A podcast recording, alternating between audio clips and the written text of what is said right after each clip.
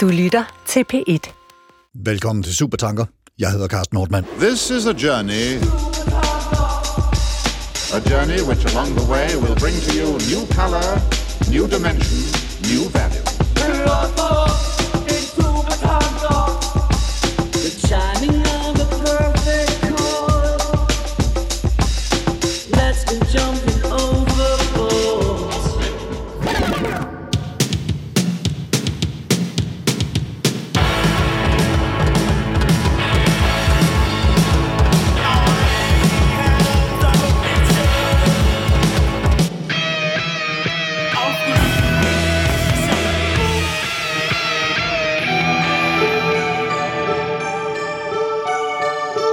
is thought from the future. Thought we cannot explicitly think at present. Thought we may not think or speak at all. If we want thought different from the present, then thought must veer toward art. Kunst er tanke fra fremtiden. Tanke, vi ikke kan tænke i nutiden. Tanke, vi måske ikke kan tænke eller sige overhovedet. Hvis vi vil have tanke, der er forskellig fra nutiden, må tanken læne sig mod kunst.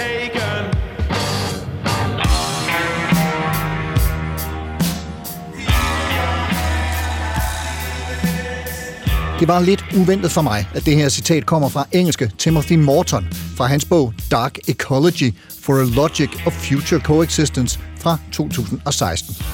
Kunst er tanke fra fremtiden, som måske ikke kan tænkes eller siges overhovedet.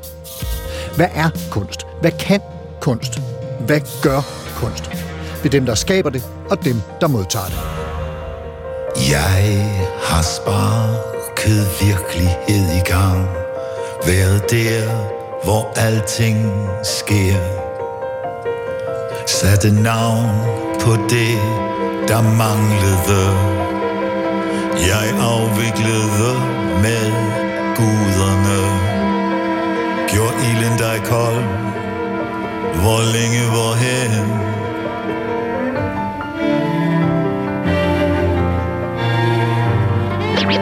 ready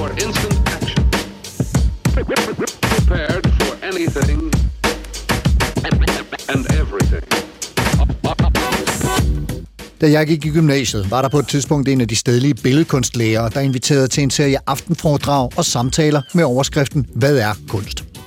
I min studentikose kodhed tænkte jeg, det lyder sjovt, det vil jeg gerne være med til, men altså, hvor svært kan det være? Det er vel rimelig nemt at besvare. Jeg blev klogere. Eller måske i virkeligheden dummere. For jeg fandt selvfølgelig ret hurtigt ud af, at svaret på det spørgsmål ikke bare er mangefacetteret, men også har en historisk undersøgelse på adskillige hundrede år med sig, og har mange berøringsflader med spørgsmålet, hvad er livet? Eller hvem er jeg, og hvorfor er jeg det?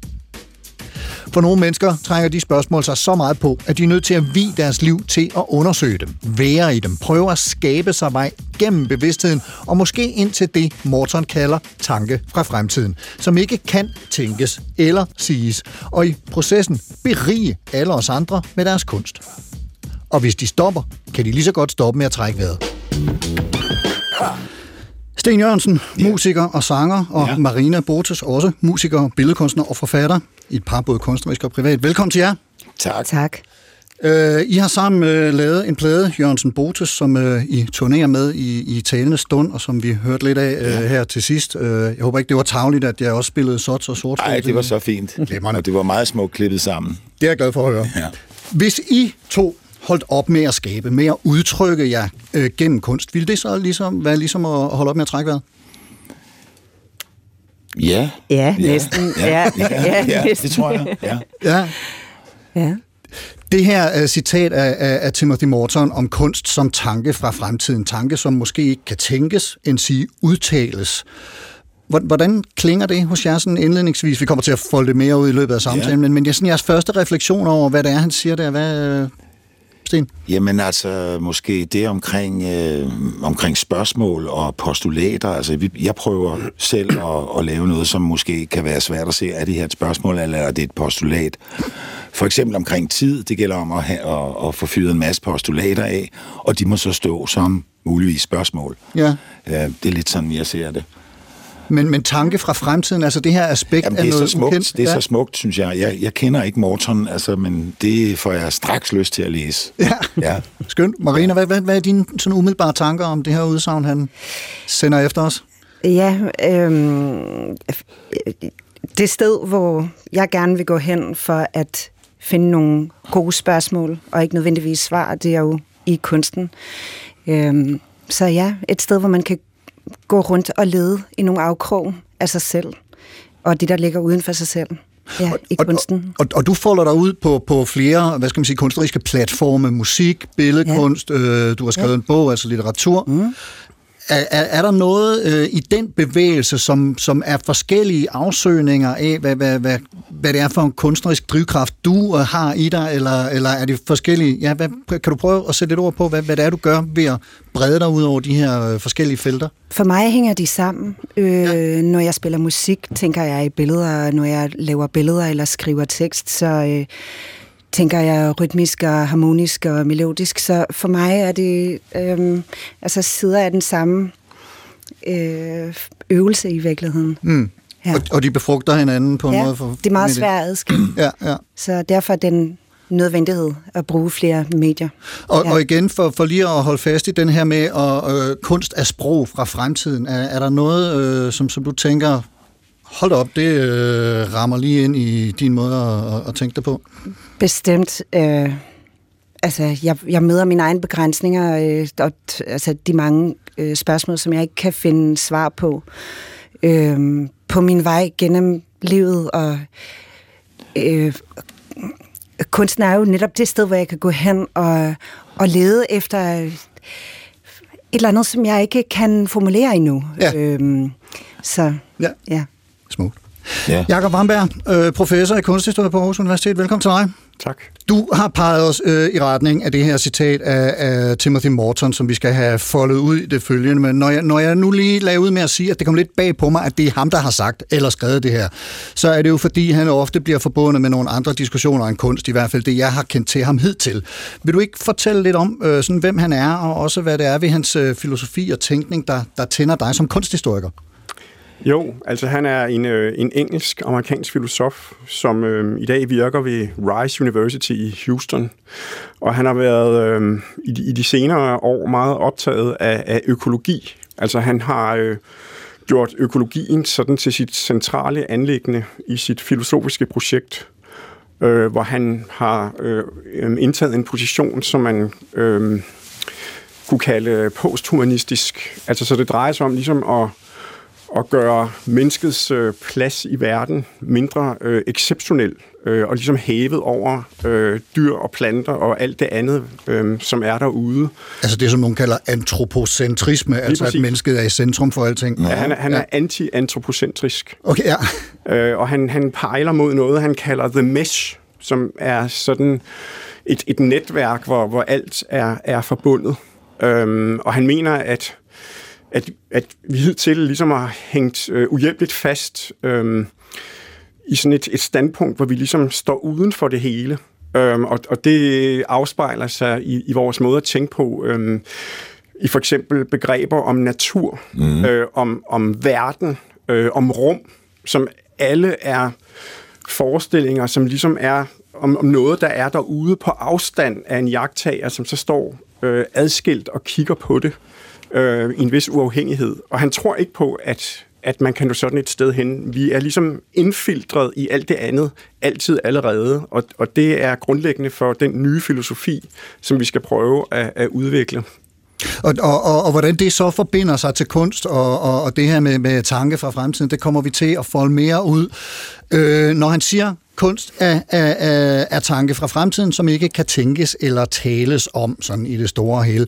Sammen med det der har jeg fundet øh, et citat af den franske øh, filosof Jean-François Lyotard, som skriver om det sublime, at det befinder sig hinsides eller forud for enhver mulighed for at danne en forestilling om noget givet, som en ren idé, der overskrider forestillingsevnen og afsnører dens horisont. Tanken føler sin forankring i det sanselige blive revet op, ser sig selv balancerer med sine objekter på afgrundens rand. hvis, hvis du skal øh, sådan prøve indledningsvis at, at udlægge de to citater, jeg synes egentlig, de spiller meget godt sammen langt hen ad vejen, at taler de lidt om det samme. Hvad, hvad, hvad er så, øh, hvad skal man sige, det fælles øh, udsagn mellem Morton og Lyotard? Altså det, hvor de mødes, øh, er øh, i, i en idé om, at, øh, at den æstetiske erfaring og, og kunsten kan være et mødested øh, mellem os og det radikalt andet. Øh, Morton siger et sted øh, om kunsten, at den er et bes, et, en besked fra et andet sted, from somewhere else. Mm. Og det er denne her radikale fremmedhed, som også ligger i, i det sublime, som var sådan en kategori, der blev udviklet øhm, i, i, i oplysningstiden i 1700-tallet af folk som Edmund Burke og, og Immanuel Kant, som, som handler om, om menneskets møde med sådan overvældende naturkræfter, der ligesom sprænger øh, hvad, hvad forestillingen overhovedet kan håndtere. Altså vi, det er ligesom om, at sanseapparatet bliver, bliver paralyseret ved mødet med øh, sublime fænomener. Øhm, og, og man kan sige, at, at, at Kant, øh, øh, Lyotard øh, tænker videre i det spor, men prøver ligesom at se det sublime som noget, der er mere sådan, Øh, øh, hvad skal vi sige, indfiltret i kunsten øh, alle vegne. Det er ikke sådan noget, der ligesom skal opsøge specielle steder eller specielle kunstværker. Altså, det, det, altså kunst er på en eller anden måde sublim. Øhm, og, og så kan man sige, altså, er det så ikke nøjagtigt det samme som øhm, Mortons idé om, om kunsten som a message from somewhere else? Altså, hvis jeg, hvis jeg skal lave en lille forskel, så kan man sige, at det sublime øhm, øh, lukrerer på en idé, ligesom om, at der er noget vældig stort øh, derude, som på en eller anden måde øh, ligger på en afstand af os, og også en afstand, som, som giver en vis form for sikkerhed. Mm. Det, det var, hvad Edmund Burke øh, snakkede om, altså at i modsætning til den, den, den skø- oplevelsen af det skønne, som, som blot øh, vækker fornøjelse, mm. så, øh, så øh, implicerer øh, oplevelsen af det sublime det, han kalder lettelse, eller Hva? delight, og det er lettelse for øh, den fuldstændige destruktion.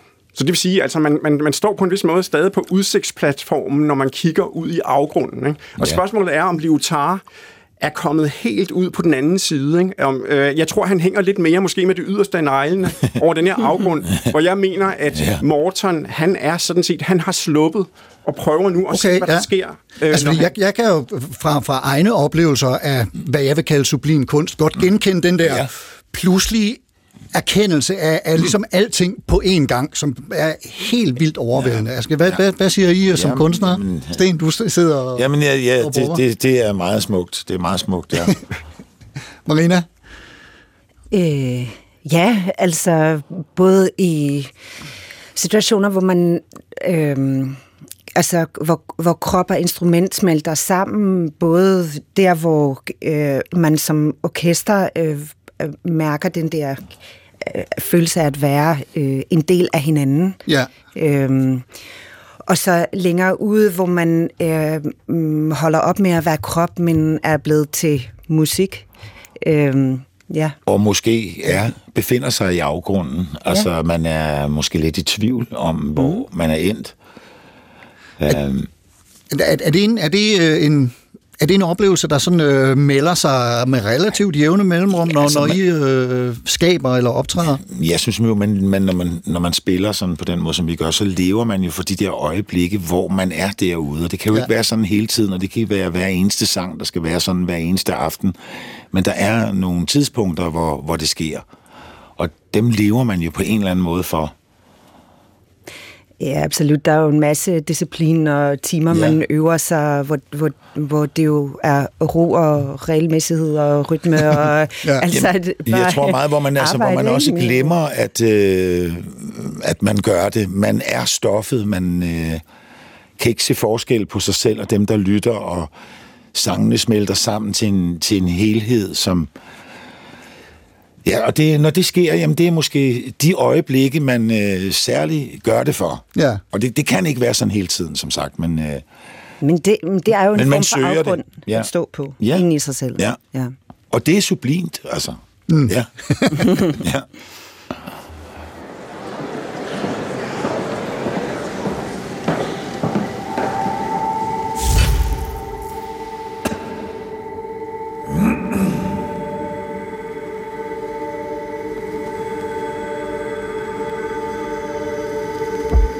Jeg hedder Lea Glob, og jeg er filminstruktør. Jeg har lige nu landsdækkende premiere på filmen Apollonia Apollonia, som er filmen om en ung kvindelig kunstner, som jeg faktisk har øh, fulgt gennem 13 år. Havde jeg nogensinde drømt om Boeing, så var det det her, jeg havde forestillet mig. Så utrolig langt væk fra livet på landet i Danmark. Her var jeg blandt poeter, skuespillere, kunstnere, musikere og politiske aktivister. Og jeg kunne ganske enkelt ikke få nok. Jeg var kommet ind i et magisk teater, og Apollonia havde hovedrollen.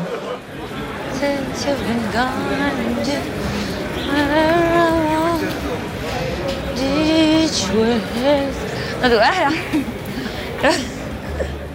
Apollonia Apollonia er en film om den unge malerkunstner Apollonia Sokol, og filmen er optaget over gennem 13 år, og jeg møder hende øh, faktisk øh, inden hun overhovedet er optaget på Kunstakademiet i Paris.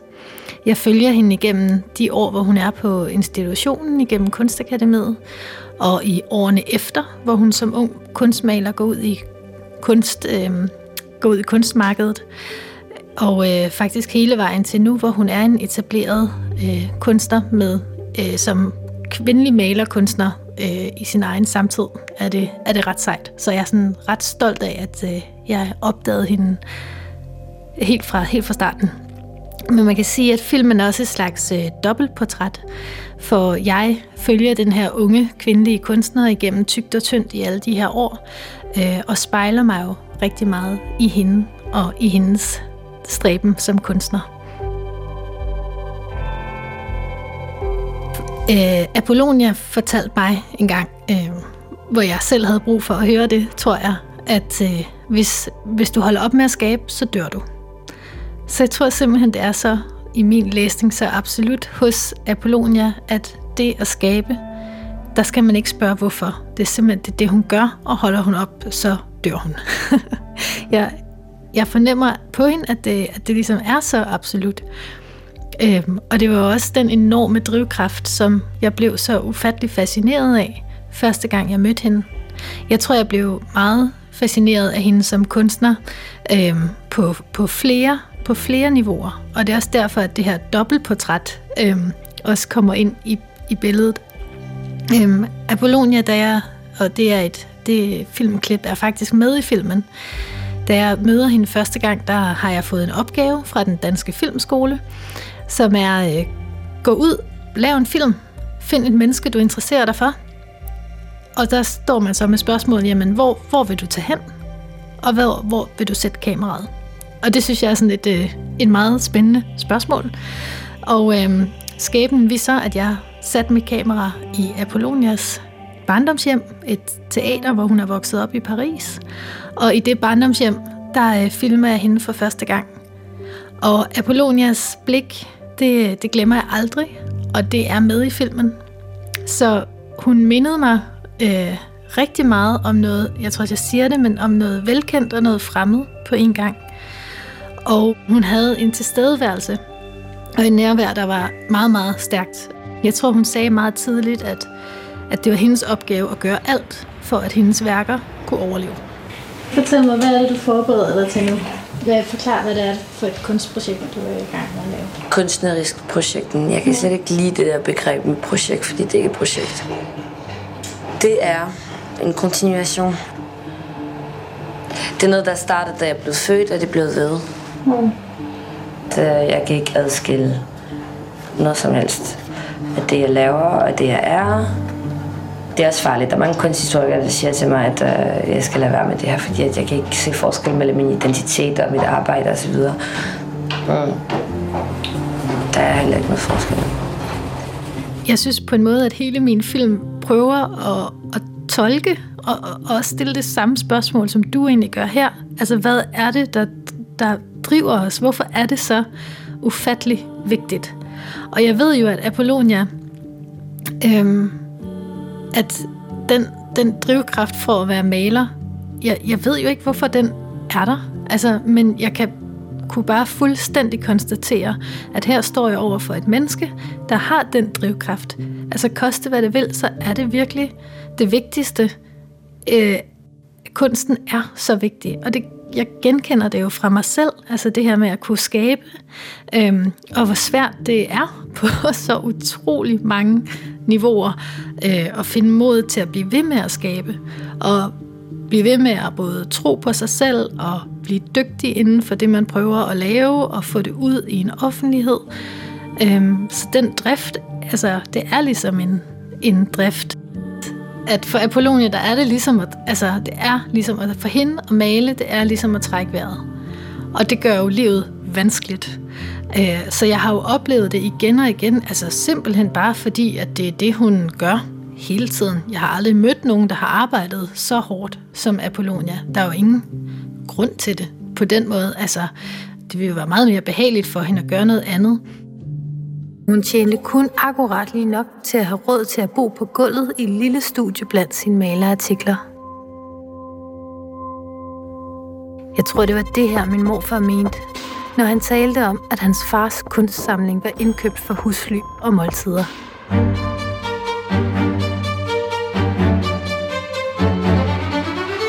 Det er jo sådan ret radikalt, at hun fravælger alle de der ting, der sådan egentlig skal til for at opretholde noget, øh, en eller anden behagelig, øh, behagelighed. Ikke? Så hun har arbejdet så hårdt og så determineret. Hun har brugt alt, hvad hun havde for at lave sine malerier og sine værker. Jeg synes, at det var det absolut vigtigste i verden at lave den her film øh, og få den spejling ud, som Apollonias ansigt øh, gav mig. Fordi at hun, at hun var så tydelig, både i den måde, hun, hun talte om at være kunstner på. Hun var så tydelig og afklaret og dedikeret i sin valg som ganske, ganske ung. Det synes jeg var helt... Altså, det havde jeg simpelthen aldrig mødt. Det synes jeg simpelthen var det vigtigste i verden at lave en film om.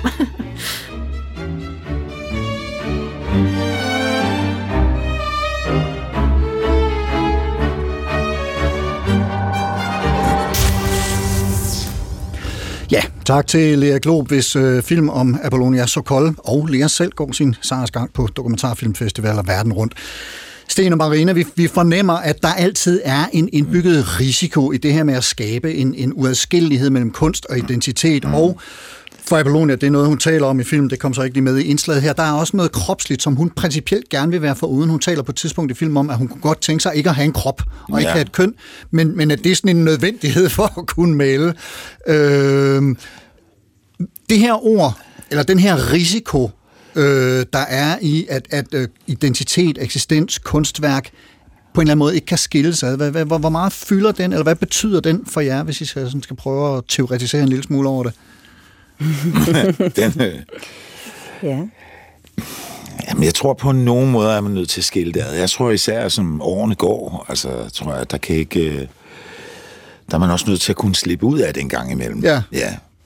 Det, det bliver simpelthen for hårdt at være i, eller Eller hvad? sådan, bare sådan helt banalt være forældre en gang imellem, eller et eller andet. Det, Ja. ja. altså, øhm, Altså, Lea Glob, hun taler om, at, at, at det her det er en men erkendelse. hun er jo et ung menneske, og det, og det er lige netop der i de år, Ja. ja. der man jo har hele det der formative, om, om hvordan man bliver, og, og man har ikke noget ansvar for noget andet og, end sig selv, og det, det er jo meget smukt, og det er vidunderligt, og øhm, Du har jo været i det også, siden Ja, du har ja. været en 18-19 år. eller sådan noget, ja, ja.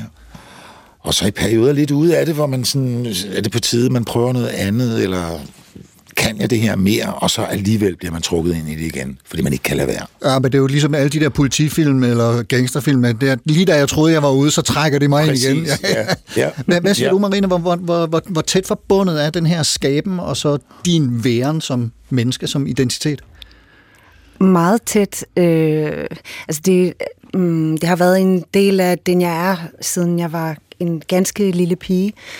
Øhm, så derfor har jeg også i mit voksenliv faktisk øh, forsøgt at eksperimentere med at, øh, at, at trække mig væk fra kunsten for at øh, finde ud af, hvem jeg er, når jeg ikke er hende, der sidder foran klaveret, eller står foran koret, eller er i gang med de ting. Mm. Øhm, øh, øh, det var nogle lidt vilde eksperimenter. Sjovt, øh, men også hårdt, øh, og måske begrænset øh, succesfuld.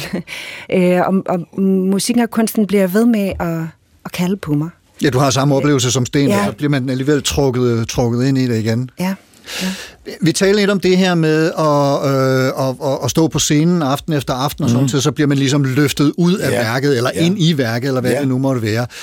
Hvordan oplever I forskellen mellem den her øh, opførelses- eller performance-del, Ja. og så den skabende del? Af, af, prøver man kræfter med nogle forskellige ting i de to processer, eller er det i virkeligheden den samme undersøgelse hele tiden? Det, det er lidt forskellige ting, synes jeg. Ja. Altså, fordi man, når, i den skabende proces, så arbejder man sig jo hen mod et produkt, altså, et, et pri, altså faktisk et industriprodukt, Okay, som ja. man så giver slip på, og så øh, har man ikke sådan, som sådan ejerskab på det mere, så er det publikums, eller modtagerens. Selvfølgelig har man et ejerskab for så vidt, men det er ligesom ude af ens hænder. Men det begynder man så at samle op igen, når man så skal ud og spille med det. Så får man ligesom det ejerskab tilbage, og det kan man så forme, og så sætter man vi jo så et orkester sammen, og det skulle gerne gå hen, i vores tilfælde, hvor vi jo er fire, der er ude at spille sammen, det skulle gerne blive én organisme, Ja. i stedet for fire individualister, der kæmper sammen, eller vi skal være én organisme, og vi skal være en organisme sammen med, med modtageren derude. Det, det, det er noget andet. Altså, Men der må ligge et arbejde også i, så for, for jer som de skabende kunstnere, ja. at invitere nogen ind Ja, og formidle bestemt. til dem, hvad er det, Ja, vi er, er, det er helt sikkert. Det er, et, sto- det er et stort arbejde, faktisk. Altså, det er faktisk, det, det er faktisk et, ret, øh, et ret centralt ting at sætte de ting sammen. Ja. Altså, jeg oplever kompositions- og, og skriveprocessen som øhm, altså det sted, hvor jeg går helt ind i mig selv, og ikke øh, nødvendigvis har brug for andre. Øhm, det er en virkelig skøn proces, men, øhm, men for at jeg kan dyrke det, har jeg også brug for den samtale, der kommer med øh, et publikum bagefter. Ja. Øhm, og faktisk vil jeg gå så vidt som at sige, at øh, musikken eksisterer måske kun, hvis den kan blive hørt af nogen. Øh, jeg hører den selvfølgelig, Ja. men, men der skal også være andre derude, Ja. der hører Altså, den. hvis et træ falder i skoven, og ingen hører det, er, det så, øh, er der så en lyd? Ja. Ja. Det er noget, der skal Ja. deles, og det den samtale, der foregår med øh, publikummet, øh, er helt vidunderlig øh, og, og meget øh, energigivende. Altså, den, den giver noget til den skabende proces, som jeg går ind i, når jeg går hjem og skriver igen. Jakob, du med en kommentar? Måske trods alt en, en lidt afsvalende bemærkning i forhold til Apollonia-filmen, som jeg synes var interessant, men som måske også altså, trods alt bekræfter en sådan ret romantisk myte om kunstneren. Jeg er enig. Som, som, som den, der ligesom må gå så grueligt meget igennem, før Ja. hun bliver berømt, ikke? og som, Ja. som er på sit loftskammer og lever i fattigdom, og, Ja. og som oven i købet også må altså afskrive det at få børn, øh, for ligesom at, at tilregne sig, eller, eller ligesom leve denne her øh, drøm om ligesom at være den store kunstner ud. Og der synes jeg måske godt, at filmen måtte have været bare også en lille smule mere kritisk, specielt når vi snakker om en kvindelig kunstner i dag, Ja. som på en vis måde fuldstændig overtager øh, det her, og jeg vil kalde det et patriarkalsk projekt, om, om denne her enestående kunstner, der ligesom står udenfor. Ikke? Øhm, Hvor, hvor I ligger det patriarkalske, det er jeg nødt til lige at høre. Nej, men altså, det er ligesom altså, kunstneren som, som denne her ener, der, der ligesom Ja. sådan er altså, i, i, i, på en eller anden måde øh, kontrol, ikke? Hvor, hvor, hvor, hvor det, I snakker om her også, det er også noget med, øhm, at, at kunst bliver måske også til i en eller anden form for kollektivt rum. Ikke? Og, jeg, og jeg savner lidt mere omkring, hvad skal vi sige, kollektiviteten i det her, ikke? Som, som måske kunne gøre, at hun ikke behøver at, at give afkald på at, at, at få børn, ikke? og at der også er andre i, ko- i kollektivet end, end, end griske gallerister og sådan folk, der, Jamen, der, det- der ligesom øh, og vi instru- instrumentaliserer hende i en kunstverden, som, som jeg synes, hun lidt for ukritisk måske også selv agerer i. Men, men det er måske hun vil kunstinstitutionen. den, men alligevel, og det skal være jo på egne præmisser og sådan noget. Og det skal det jo også være. Men øh, ja, jeg kan, kan godt følge dig i din pointe der. Men, men hvad, hvordan øh, oplever I den balance mellem at, at skulle ligesom tale ind i en kunstinstitution og samtidig bevare jeres individuelle, selvstændige udtryksform, som, som øh, skal kunne øh, ja, tage vare på de tanker fra fremtiden, som I prøver at hive ind til os andre? Jamen, først og fremmest tror jeg, at vi har total frihed til at gøre det fuldstændig, som vi har lyst til. Der er ikke nogen af de samarbejdspartnere, vi har, der går ind og stiller betingelser for, at det skal være på en bestemt måde, mm. eller nu skal vi opføres på den og den måde. På den måde er vi sådan, jo ikke popstjerner. Jeg tror, de har det sikkert hårdt, ikke? Øh, men øh, vi har valgt noget helt andet, ja. altså, hvor det fuldstændig er os, der, der styrer det. Men, men, men den her romantiske myte, som Jakob også Men det- refererer med det fugtige luftkammer, Ja. og de dør sikkert af tuberkulose på et eller andet tidspunkt, Ja. og det går helt galt, og de er fattigdom og armod, og jeg ved ikke hvad. Ja. Altså, det er jo også, altså grunden til, at den er blevet til en myte, og den har den her romantiserede øh, tilgang, det er vel, at det er dem, der brænder for kunsten, og simpelthen ikke kan gøre andet, og så er de villige til at give afkald på alt andet for at udtrykke sig kunstnerisk. Altså, øh, den, den har vel en eller anden form for øh, klampbund i, i, i en virkelighed, eller hvad? Jo, men det skabes, ja, men det, det kræver også en form for overskud på den anden side at gøre det, ikke? Altså, ja. det, det, det, det er man også nødt til at, at se i øjnene. Jo, jo, Altså, det du som, kræver mod. Ja. Men, men jeg tænker, at du som 19-årig startede i SOTS, ja. Og I spillede punk, og ja. Det var der ikke nogen i Danmark på det tidspunkt, der anede, hvad var, og Nej. det må have været sådan fuldstændig, det her det er noget, vi skal sige, ja. og så kan ja. Andre ja. Rende og hoppe, eller Ja, og det var også bare et, et nu, man var i, og der var ikke nogen plan om, altså det var ikke en karriere, vi, pla- vi planlagde, vel? Nej. Altså, det var et, et nu, det er lige her, hvad skal der så ske næste år? Det ved vi ikke. Nej. Jakob? Jo, men altså, øhm, det, det er jo... Øhm, altså, hun, hun siger, at det ikke er et projekt, hun går ind i. Men Ja. det synes jeg jo så alligevel, det er. Ja. Fordi det, det, det er jo ligesom altså kunsten, som den bedrives i dag, hvor man godt kunne argumentere for, at, at kunst er en, en form for historisk opfindelse, som måske tager over øhm, der, hvor religionen ikke rigtig kunne være med mere. Ikke? Og det vil sige, altså, det, det grueligt meget igennem, som, som enhver kunstner så øh, ligesom må, må, må igennem, altså har, kunne også se som sådan en, en, en slags gentagelse, hvad skal vi sige, af for eksempel det kristne martyrium. Ikke? Altså, Ja. at, at man skal nærmest ofre sig for at, at blive en autentisk kunstner. Og, og den, den myte, synes jeg, hun, hun, hun viderefører. Ja. Og, og det er jo sådan et oplysningsprojekt. Nu nævnte du uh, Berg og Kent uh, før. Altså det, det er jo her, hvor, hvor kunsten gør sig fri af det der repræsentation af Gud og fyrste og konge og alle de der billeder af ja, religiøse bibelmotiver og, og prinser og, og prinsesser. Præcis. Ja. Altså det vil sige, altså det, at, at kunsten er, er øh, noget, der tager over i sådan en, øh, en, en værstegjort kultur, hvor øh, religionen måske ikke har helt den store rolle at spille mere. Ikke? Øh, og, og der mener jeg også, at den, den har, den har øh, kunnet og kan virkelig meget. Men, men der er måske også, øh, altså vi er måske også kommet til en tid, hvor der, hvor der er grund til en eller anden form for besindelse på den her idé om sådan denne her enestående kunstner, der ligesom står uden for samfundet. Og måske øh, også spørge til, altså, jamen er det, er det kun godt, at, at kunsten ligesom er kommet ind sådan i sin egen ghetto, i sit eget øh, isolerede domæne, hvor den så ligesom laver øh, sine eksperimenter. Altså kunne resten af samfundet måske ikke også have brug for et, et skud, hvad skal vi sige, af den her mere sådan eksperimenterende og ikke kun nytteorienterede tænkning, som kunsten står for. Ikke? Så altså, vi, vi, vi lever som, som små arbejdsslaver i, i, det, i det normale liv, ikke? Ja. Og, og så når vi- er fri, så går vi på, kun- på kunstmuseum, og der kan vi så ligesom komme ind i en anden verden. Ikke? Hvorfor skal der være sådan en, en gigantisk adskillelse mellem de her øh, to verdener, altså kunsten på den ene side, og så altså, det prosaiske, meget, meget sådan nytte- øh, og pengeorienterede øh, liv på den anden? Hvis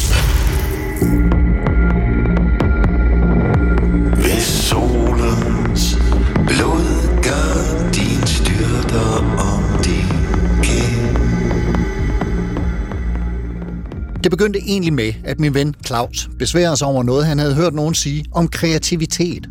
Og han synes, at kreativitet og kunst på en eller anden måde blev placeret for tæt op af hinanden i det, han hørte. At alle, der var kreative, også blev gjort til kunstnere. Og det var simpelthen for let købt i hans øjne. Det fik ham til at tænke på, fortalte han, den tyske dirigent Wilhelm Furtwängler, som engang skal have sagt, Dilettant ist wer seine Grenzen nicht kennt. Dilettanten er en, der ikke kender sine grænser. Dilettanten udfolder sig, og ja, kan være kreativ på mange måder, der er befordrende for alskens velvære, men slår tomme huller i luften og støder aldrig på den grænse, man møder som skabende kunstner. Det kreative bliver omkostningsfrit.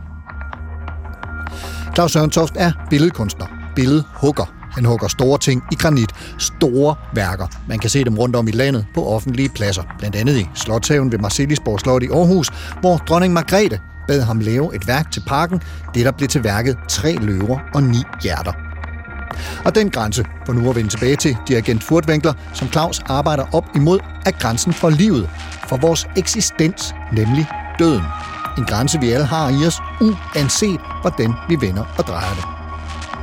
For år tilbage blev Claus interviewet til en avis, og han fortalte med begejstring om sit arbejde, om processen med at kalde eller drage en figur frem af en kæmpe stenblok.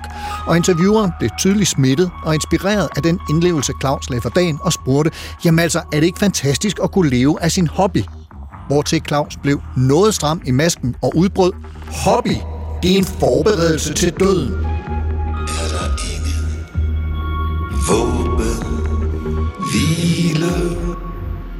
Okay, voldsomt udsagn, ja. Men kunsten er eksistentiel, siger Claus Ørntoft. Den er en proces, en forberedelse til døden, især når oplevelsen af det sublime indfinder sig, tænker jeg.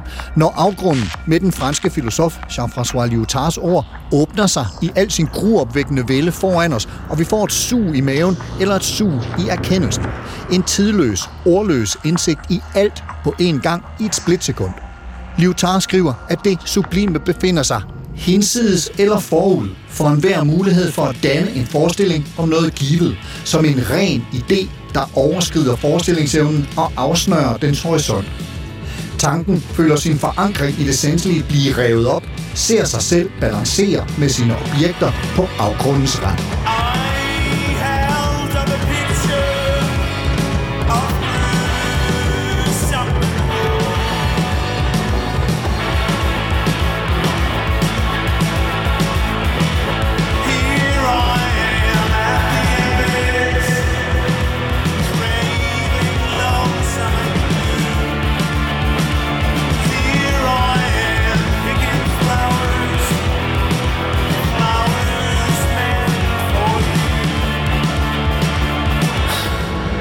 I Claus Ørentofts verden er kunsten før sproglig, fortæller han. Den er transbevidsthed, måske hyperbevidsthed.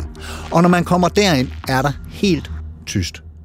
Det er orkanens ordløse øje, som virvelvinden af ord, udsagn, definitioner trådner rundt om. Det er de hvide områder på landkortet, siger Claus.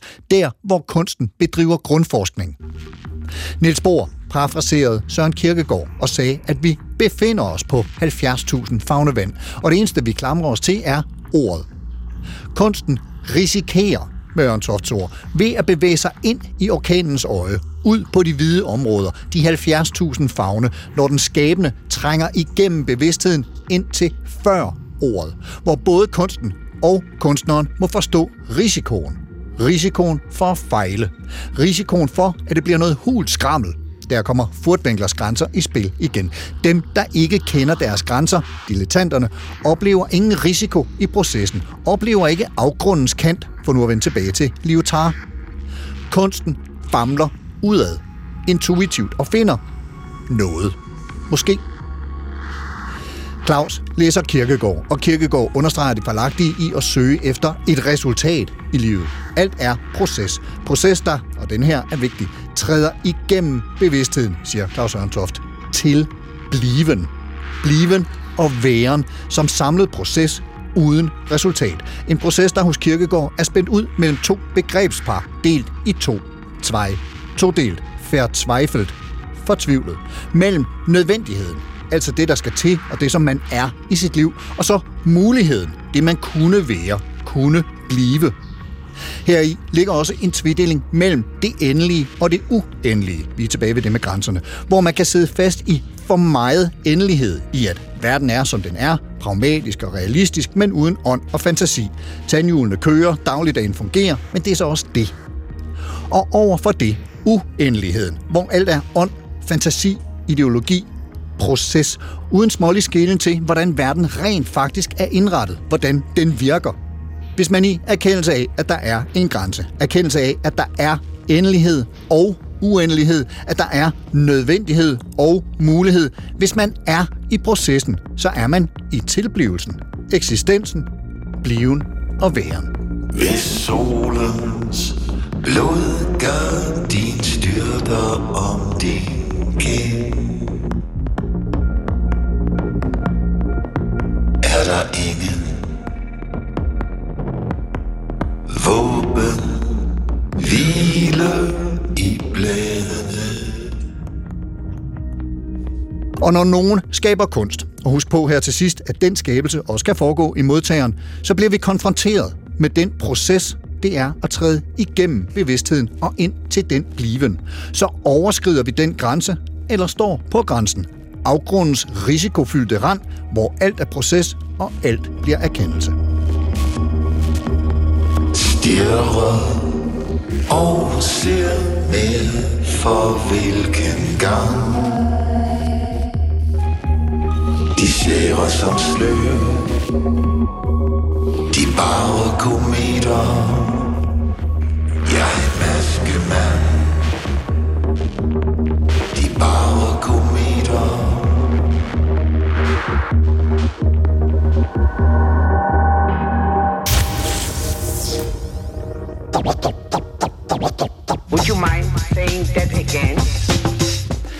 Den kunstneriske skaben er en forberedelse til døden. Mellem nødvendighed og mulighed, endelighed og uendelighed. En væren og bliven på den anden side af bevidstheden. Det er ikke små ting, vi møder her, men når den sublime kunst sender os ud på en balanceakt på kanten af afgrunden, så er det selvfølgelig fordi, der er noget på spil. Og hvis vi så trækker Timothy Morton ind igen her, og hans kunst er tanke fra fremtiden, Jakob Wamberg, så peger han måske også på en måde på, at man ikke kan skelne mellem kunsten og livet, det kunstige og det artificielle over for det naturlige. Hvad, hvad øh, mener du, vi kan tale med øh, Morton om i forhold til det? Altså noget med hans analyse af, hvad og hvor naturen er, og hvor, hvor kunsten opstår ud af det? Øhm, jamen altså, Mortons idé om, at, at, at kunsten er, at tanker for fremtiden, øhm, bunder jo i, at vi endnu ikke er blevet økologiske. Og, og det er det, som, som kunsten kan lære os noget om, fordi han mener, at al kunst er økologisk, og den er særligt blevet det sådan i, i, i de senere øh, årtier. Øhm, det, der ligesom er hans store anstødsten, det er jo, det er jo den øh, tilstand, som vi alle sammen er i nu, ikke? som har fået navnet det antropocene, som øh, jo er denne her øh, øh, tilstand, hvor øh, kloden øh, er i krise gennem øh, global opvarmning og, og forurening og overminering og, og overbefolkning øh, osv. Øh, på grund af øh, teknologiens sådan, overdrevne... Øh, Det menneskelige en- aftryk. Ja, det menneskelige Ja. aftryk. Mhm. Mm-hmm. Ikke? Og det vil sige altså, at øhm, vi er kommet øhm, et sted hen, hvor, hvor man ikke rigtig kan sondre mellem øh, natur og kultur, altså herunder teknologi. Øhm, og, og, og det må vi så ligesom prøve at, at, at reagere på. Men man, man kan sige, at det, der måske har bragt os til denne her katastrofe, det er altså måske, at at der, at, at der har været øhm, den her stærke kløft mellem, hvad skal vi sige, det, det nyttebestemte og så netop det æstetiske.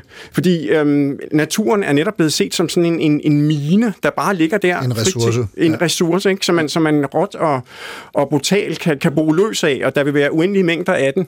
Øhm, og, og så kan man måske gå hen og, og, øh, og, og, og nyde naturen øhm, ude på landet, øh, og så ligesom zone denne her kynisme.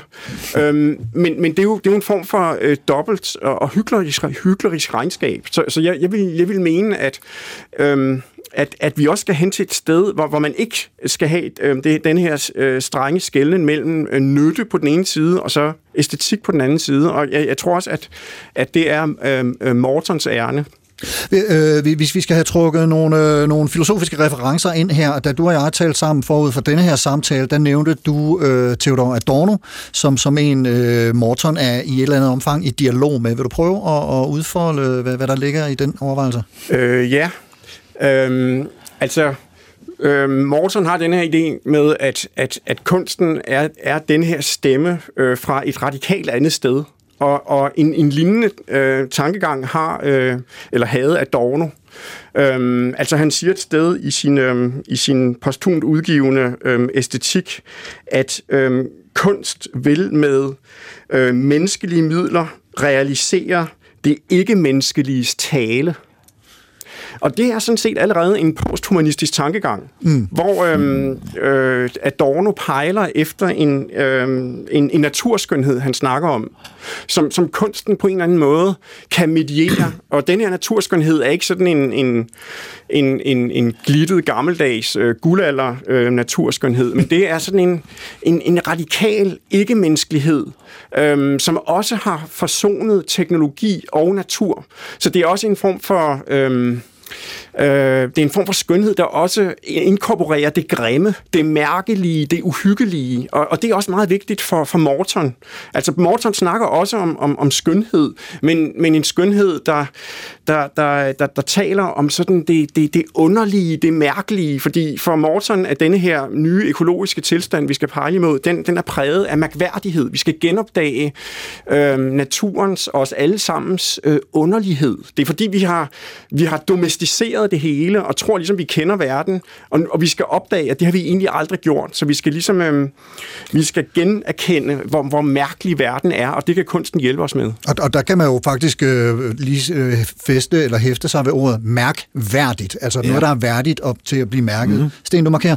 Nej, altså, det, det gjorde jeg ikke. Jeg lyttede bare efter, og jeg synes, det er meget, meget interessant, øh, det Jakob snakker om. Altså, øh, Hvis- I som, som et par belæste kunstneriske renaissancemennesker, som jeg tror, I er, øh, skal pege på noget, I har læst, som kan hjælpe os med at forstå nogle af de her overvejelser.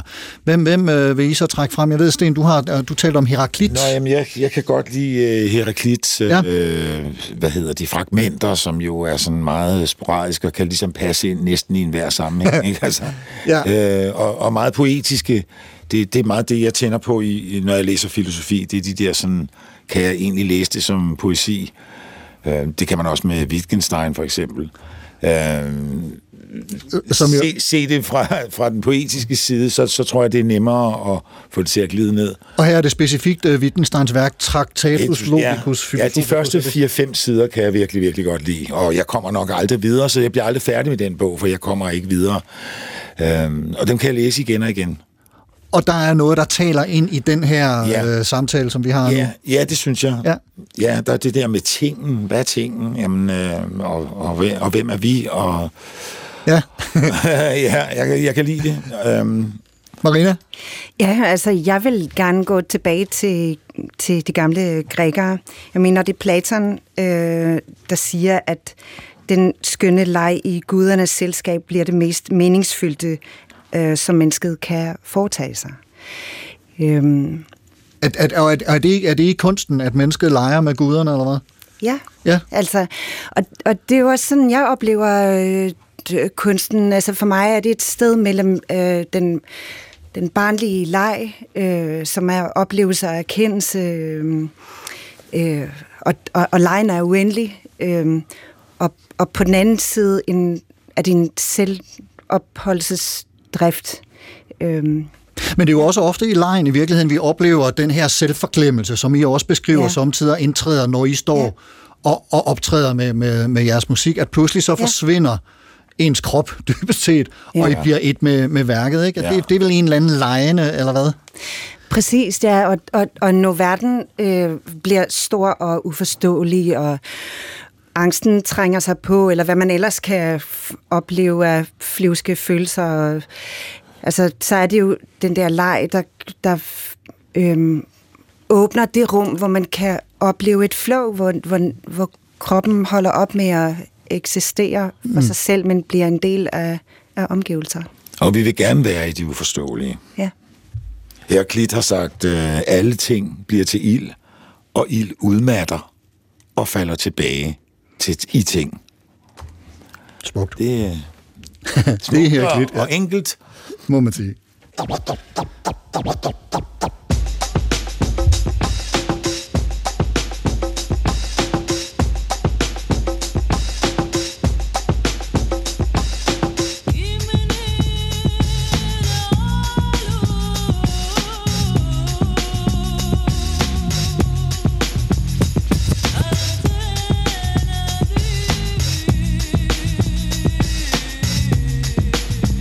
Uh, would you mind saying that again? Thinking of a master plan. Supertanker, Sten, Marina, Jakob og Karsten, og Lea Glob, Apollonia Sokol og Claus Ørntoft, og Timothy Morton og Jean-François Lyotard. Vi er simpelthen nødt til at være nogle stykker, når vi skal indkredse, hvad kunst kan og gør, og er. Fordi uanset hvor meget vi går på museum, på galleri, til koncert i teateret eller læser bøger, så er kunst mange steder rundt om os. Og der er nogle mennesker, kunstnere, der har prøvet at vise os deres hjerteblod, deres inderste bliven og væren nu og altid, og har gjort det, fordi de ikke kan lade være.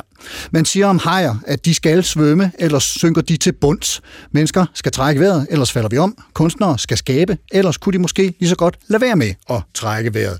Og Sten og Marina, hvis I skal prøve at beskrive den kunstneriske drift, der gør, at, at I har valgt et liv i og med kunst, øh, hvis der der overhovedet er, er, er tale om et valg. Det, det skal jeg ikke gøre mig klog på. Det var vi lidt ind på for et øjeblik yeah. Men hvordan vil I beskrive den der drift efter at blive ved med at skabe? Selv når I holder pauser, så bliver I trukket ind igen. Hvad, hvad er det, hvad er det der sker der? Jeg er så ikke sikker på, at jeg har valgt musikken og kunsten. Jeg tror mere, den har valgt mig, øh, og, og har ikke altså, tænkt sig at give slip på mig på en eller anden måde, fordi Ja. Nej. den, den trænger sig netop øh, på, lige så snart man tror, "Nå, men nu er jeg i gang med noget andet, men så er jeg røget tilbage igen.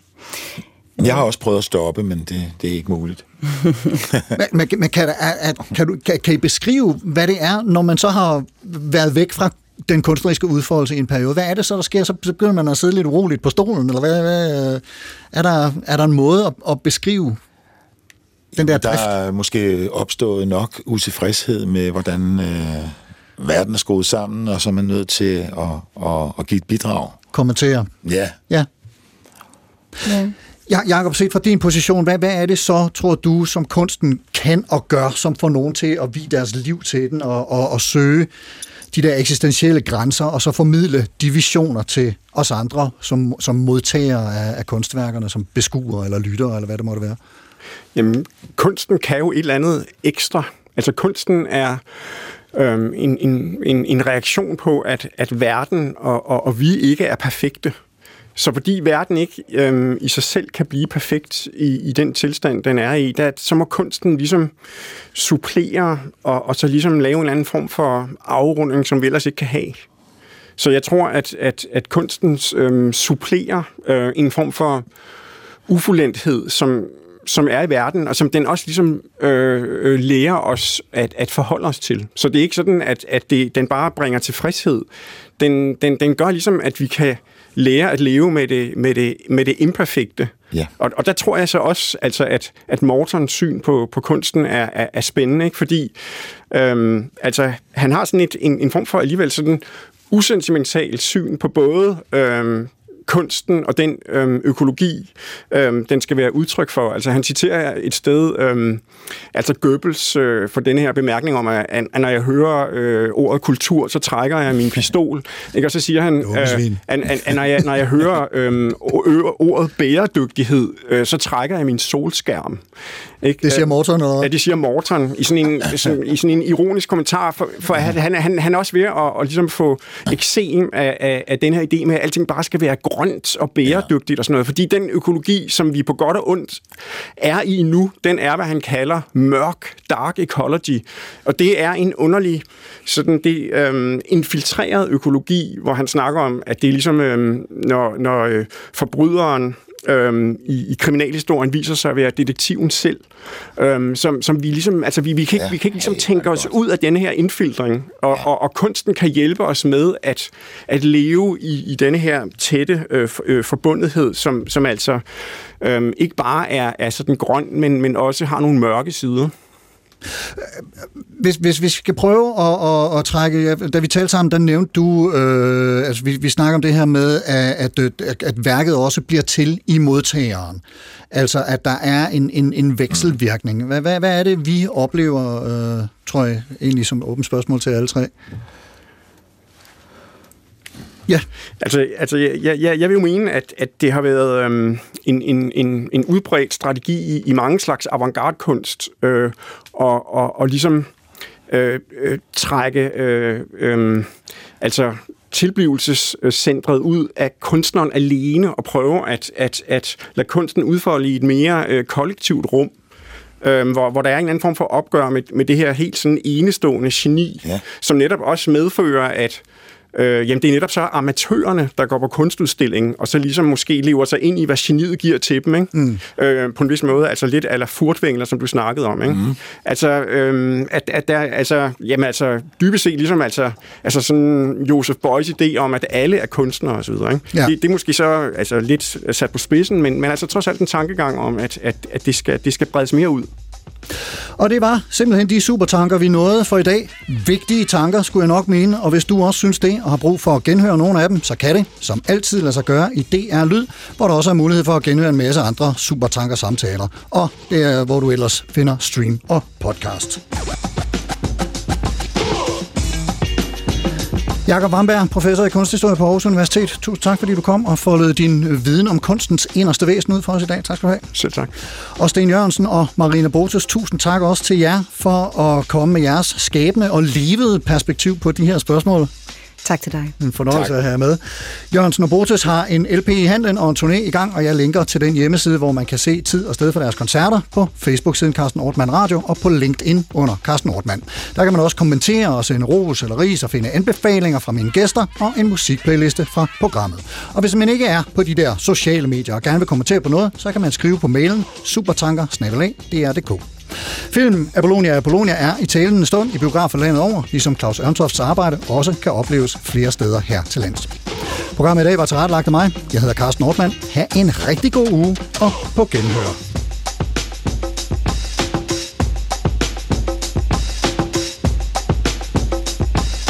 Thinking of a master